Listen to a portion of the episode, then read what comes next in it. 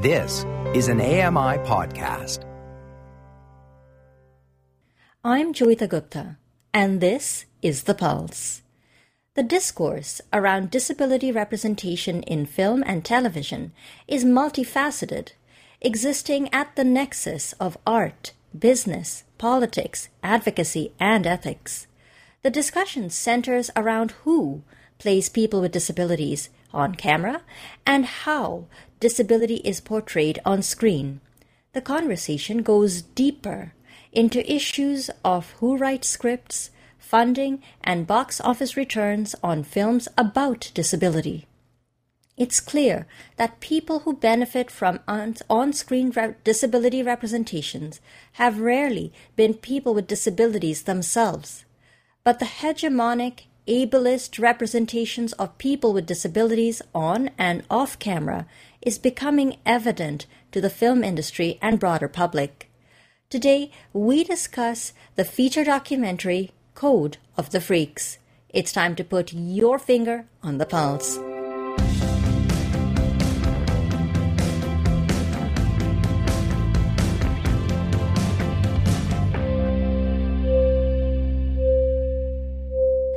And welcome to the Pulse on AMI Audio. My name is Joeita Gupta. I'm the host of the program and it's great to have you with us. Just a quick reminder this show is being hosted and produced from home as we do our part to practice social distancing during COVID 19.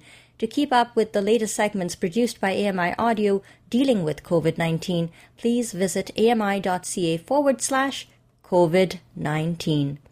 The fifth annual Reel Abilities Film Festival in Toronto begins today, May 20th, and runs until the 24th.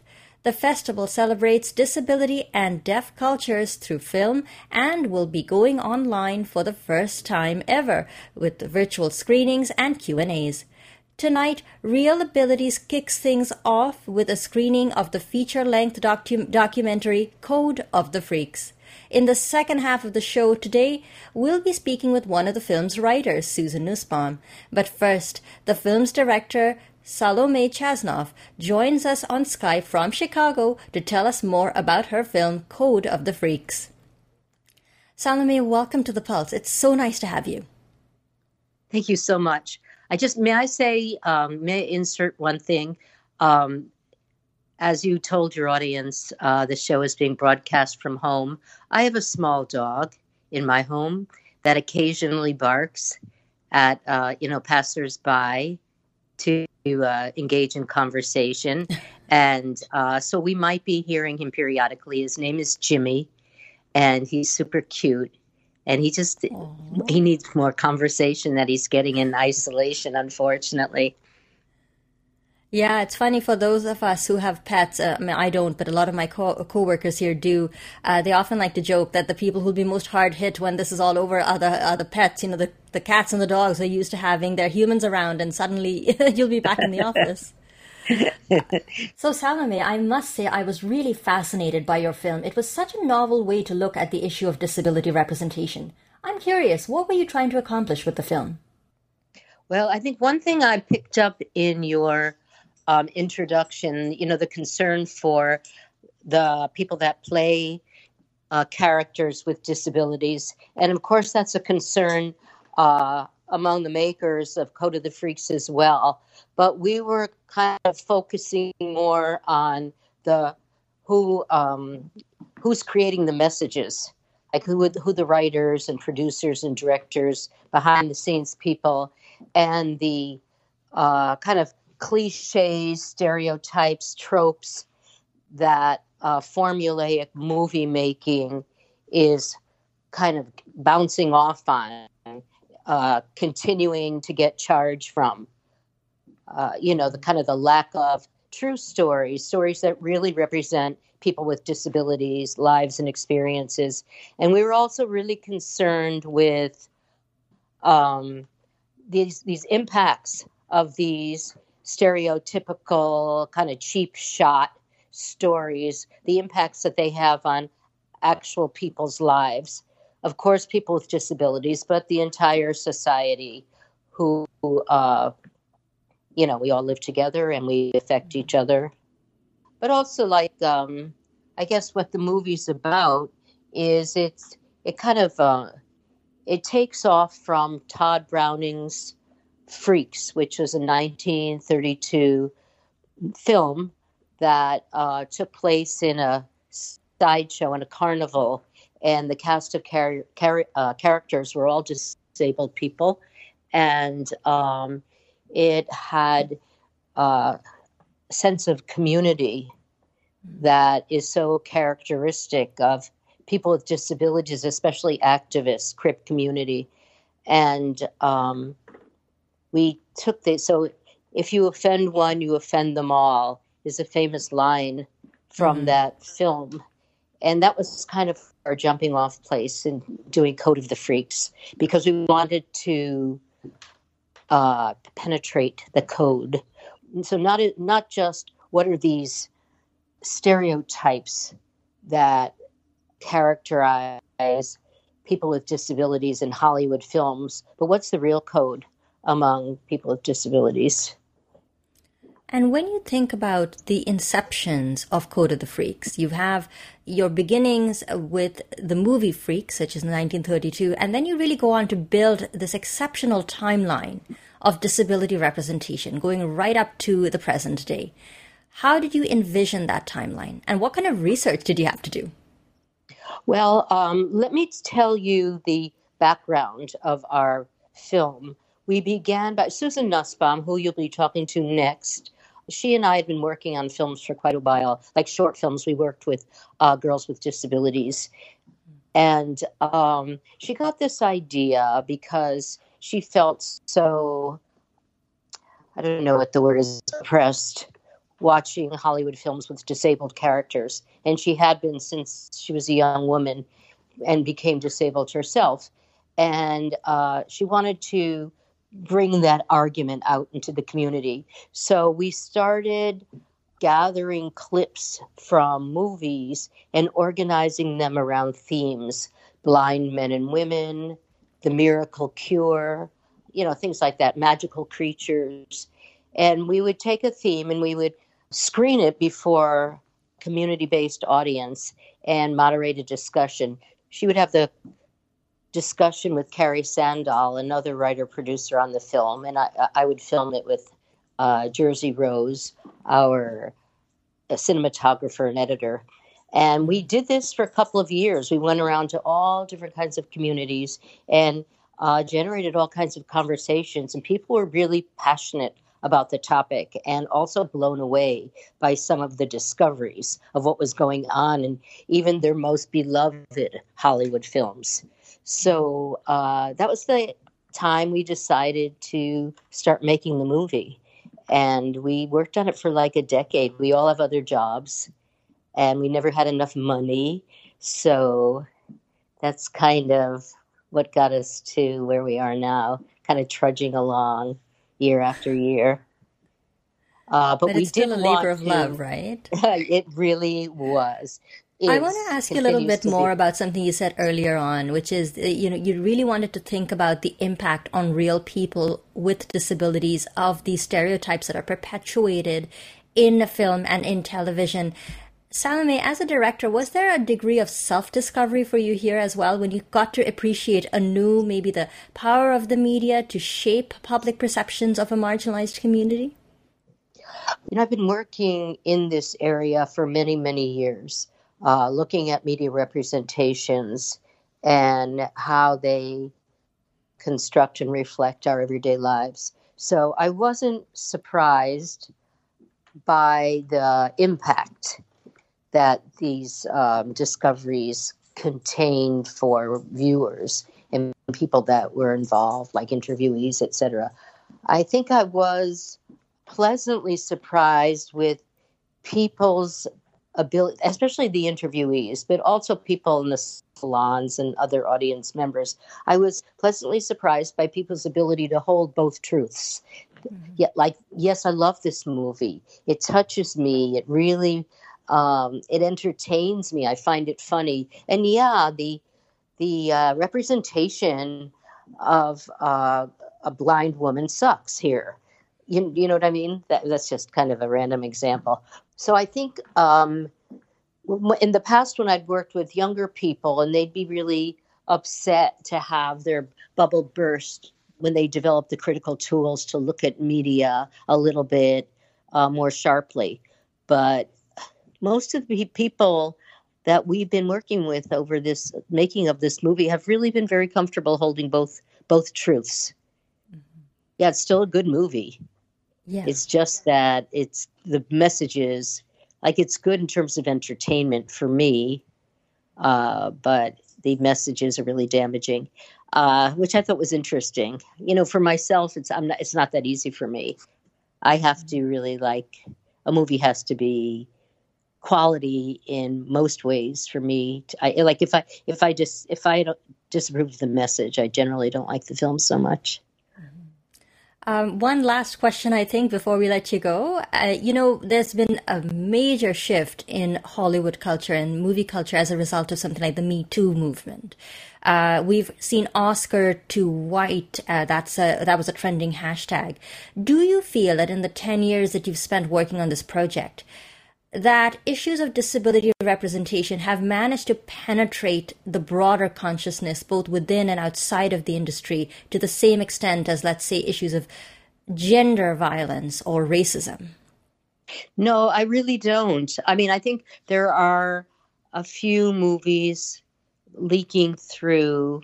You know, uh, Quiet Place, I think, is a good example of um, uh, casting uh, like a wonderful actress who actually was is deaf. But generally speaking, like I think people with disabilities are I- invisible to Hollywood, and Hollywood really embraces these old formulaic stories. And I think it's kind of the last frontier in terms of constructive, productive change in the stories we hear about. So, yeah, I, you know, I really do. I'm waiting. I'm waiting. Well, I think your documentary, Code of the Freaks, is an important first step in that direction, an important way to start that conversation going. Salome Chasnoff, thank you so much for being with us today. It was such a pleasure to get to know you and talk to you about your work. Thank you so much. Thank you for including Code of the Freaks in your schedule. That was Salome Chasnoff, who is the director of Code of the Freaks, which is going to screen tonight as part of the Reel Abilities Film Festival in Toronto. And now my second guest is Susan Nussbaum. Susan is a Chicago based writer, producer, playwright, and longtime disability rights activist. She is also one of three writers behind Code of the Freaks, which is screening online tonight at the Reel Abilities Film Festival in Toronto. Susan, welcome to the Pulse. It is wonderful to have you with us. Thank you. It's lovely to be here. So, when I was talking to Salome, she said something that really stayed with me. She said, We really wanted to examine through this film the impact of cinematic representations on real people with disabilities. As a writer, were you thinking about the impact of disability representation and also the impact of the of the work that you were doing in Code of the Freaks? Well, yes, and and I'd always been fairly aware of and disturbed by, uh, enraged by the um, kinds of disabled characters I saw mm, on screen. And I became really painfully conscious of it when I became disabled myself many, many years ago. And um, I would be, I was thinking all the time about what were going to be role model? Who who were? Where was a place I could find uh, any imagery about disability? And because you didn't see the time in the year I became disabled, there was there really were no rights for disabled people at that point. There were no there was no where I live in in Chicago. There was no disability rights movement yet. Um, and uh, so there was no place to put all this rage I was feeling about the what I knew to be lies in the way disabled characters were depicted on screen. And how were they depicted on screen? I mean, were they seen as inspirational? Were they seen as lacking agency? In constructing the timeline that we see in Code of the Freaks, what were some of the overarching concepts that came to the forefront when you looked at depictions of people with disabilities? Well, it's always kind of the same because the movies are very, uh, you know, very much the same. And um, they may have different seeming topics, but they all weirdly end up as um, messages to audiences about how they should think about disabled people. And um, it doesn't really have, none of these movies have anything really to do with the disabled character. The disabled character is generally there to make a point about the non disabled protagonist. Mm-hmm. You know, like what a great person that protagonist, the non disabled character is, because they they're nice enough to befriend a disabled character. But then let me follow up on something you just said. You you talked about how sure. the positioning or the portrayal of people with disabilities in movies, in television really serves to benefit the character development of the non-disabled people in that feature. Can you give us a few examples? Yeah. I mean, the one that I can think about is, you know, uh, Anne Sullivan in, in, in, in looking at the Helen Keller like, movie that was, I think, in the 60s, how really it seemed like Helen had very little agency of her own and it was all down to Anne, Anne Sullivan being this uh, savant almost. Yeah.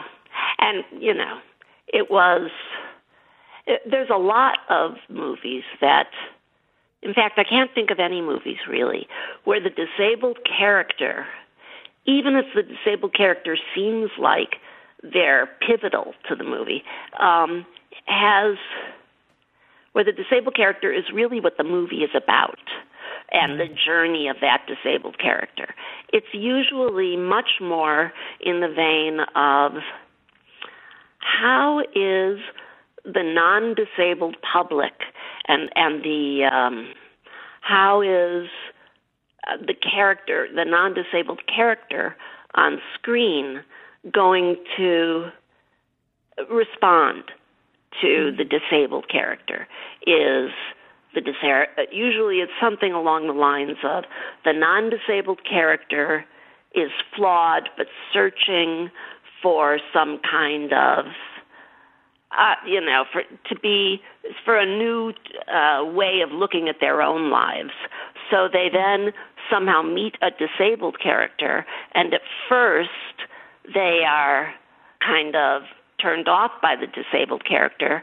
Through the um, course of the movie, they become almost the disabled character's savior and very close, and they become the non disabled characters become much better people, apparently, and uh, they evolve personally through their relationship with the disabled character, who by the end of the movie is usually dead or institutionalized or commits suicide or somehow finds a way to be slightly more uh, fit into society slightly better when we if, mm-hmm. we, if we can just sort of uh, rewind the tape a little bit take us back to some of the sure. movies in the 1930s. You know, Freaks is really the movie where you start your examination, and then you look at other movies like Whatever Happened to Baby Jane.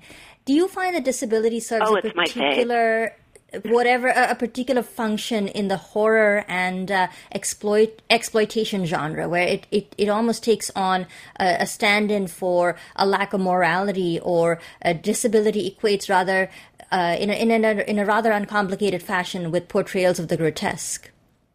Yes. Yeah it's true. And uh, oh god it's unbelievable. And the characters are even named horrible things. Um, Doctor Poison and you know Doctor No, and they're all they're all. Sometimes it's even just the body part that is uh, the one body part that may contain the disability within it is the evil part of the person. Mm-hmm. It's hard to explain.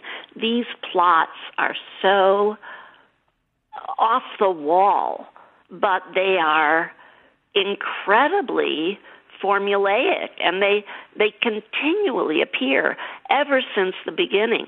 In fact, the movie Freaks turns out to be a real deal breaker. I mean, it unlike other movies ends up putting the disabled characters much more it's more than disabled one disabled character which is also notable because usually the disabled character appears in movies in a world full of non-disabled people. So you don't even see that disabled character ever interact with another disabled character as you do in freaks. Um there's a whole culture and society in that movie. And um we started at Freaks, and um, the deeper and deeper we got into these films, the more horrified we became. Mm-hmm. If you were to think about the ways in which disability intersects with things like race or gender. You spend a lot of time exploring those intersections in Code of the Freaks. Can mm-hmm. you tell us about what you found?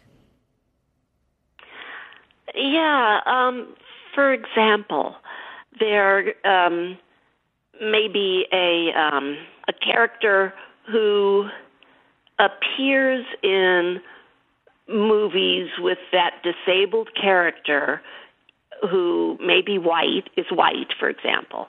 Um, that white disabled character is seen through a lens of um, pity and but somehow manages to um, survive.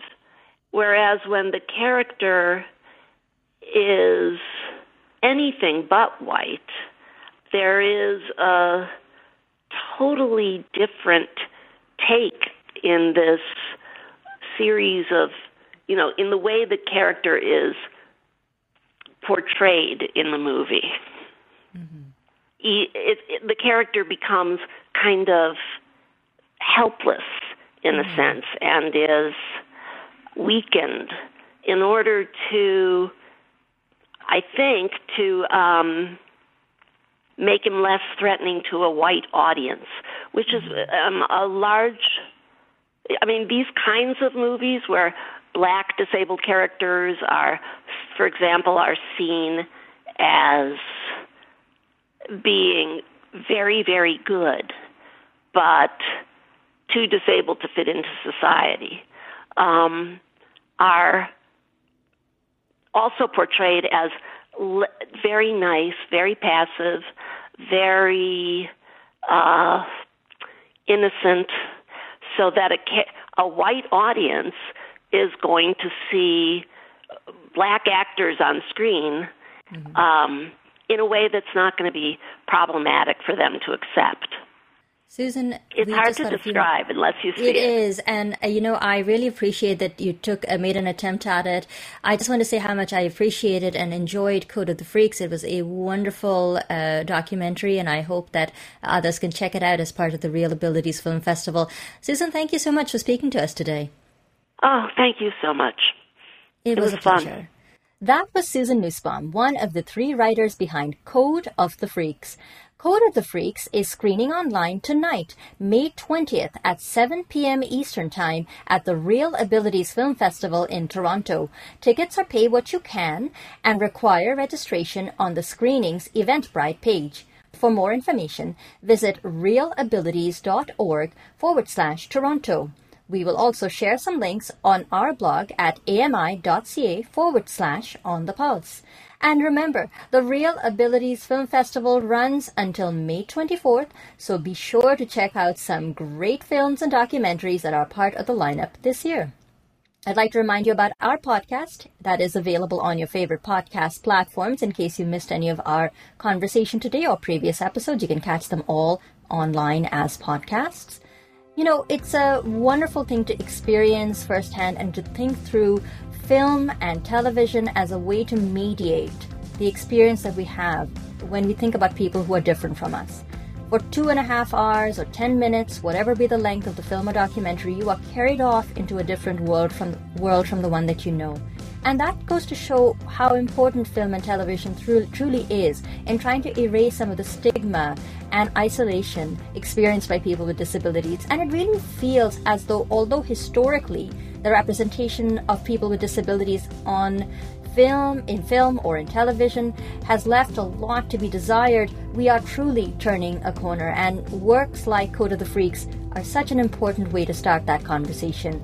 So I'd really like to thank uh, the show's director, Salome Chasnoff, who was my guest in the first half of the program, as well as thank Susan Nussbaum, who was one of the three directors of Code of the Freaks.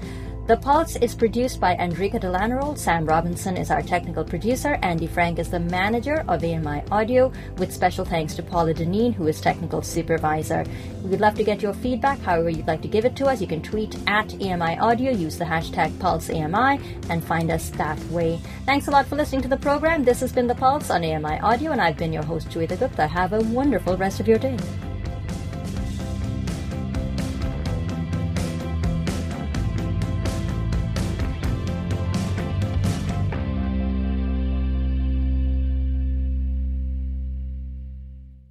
This was an AMI podcast. For more accessible media, visit AMI.ca.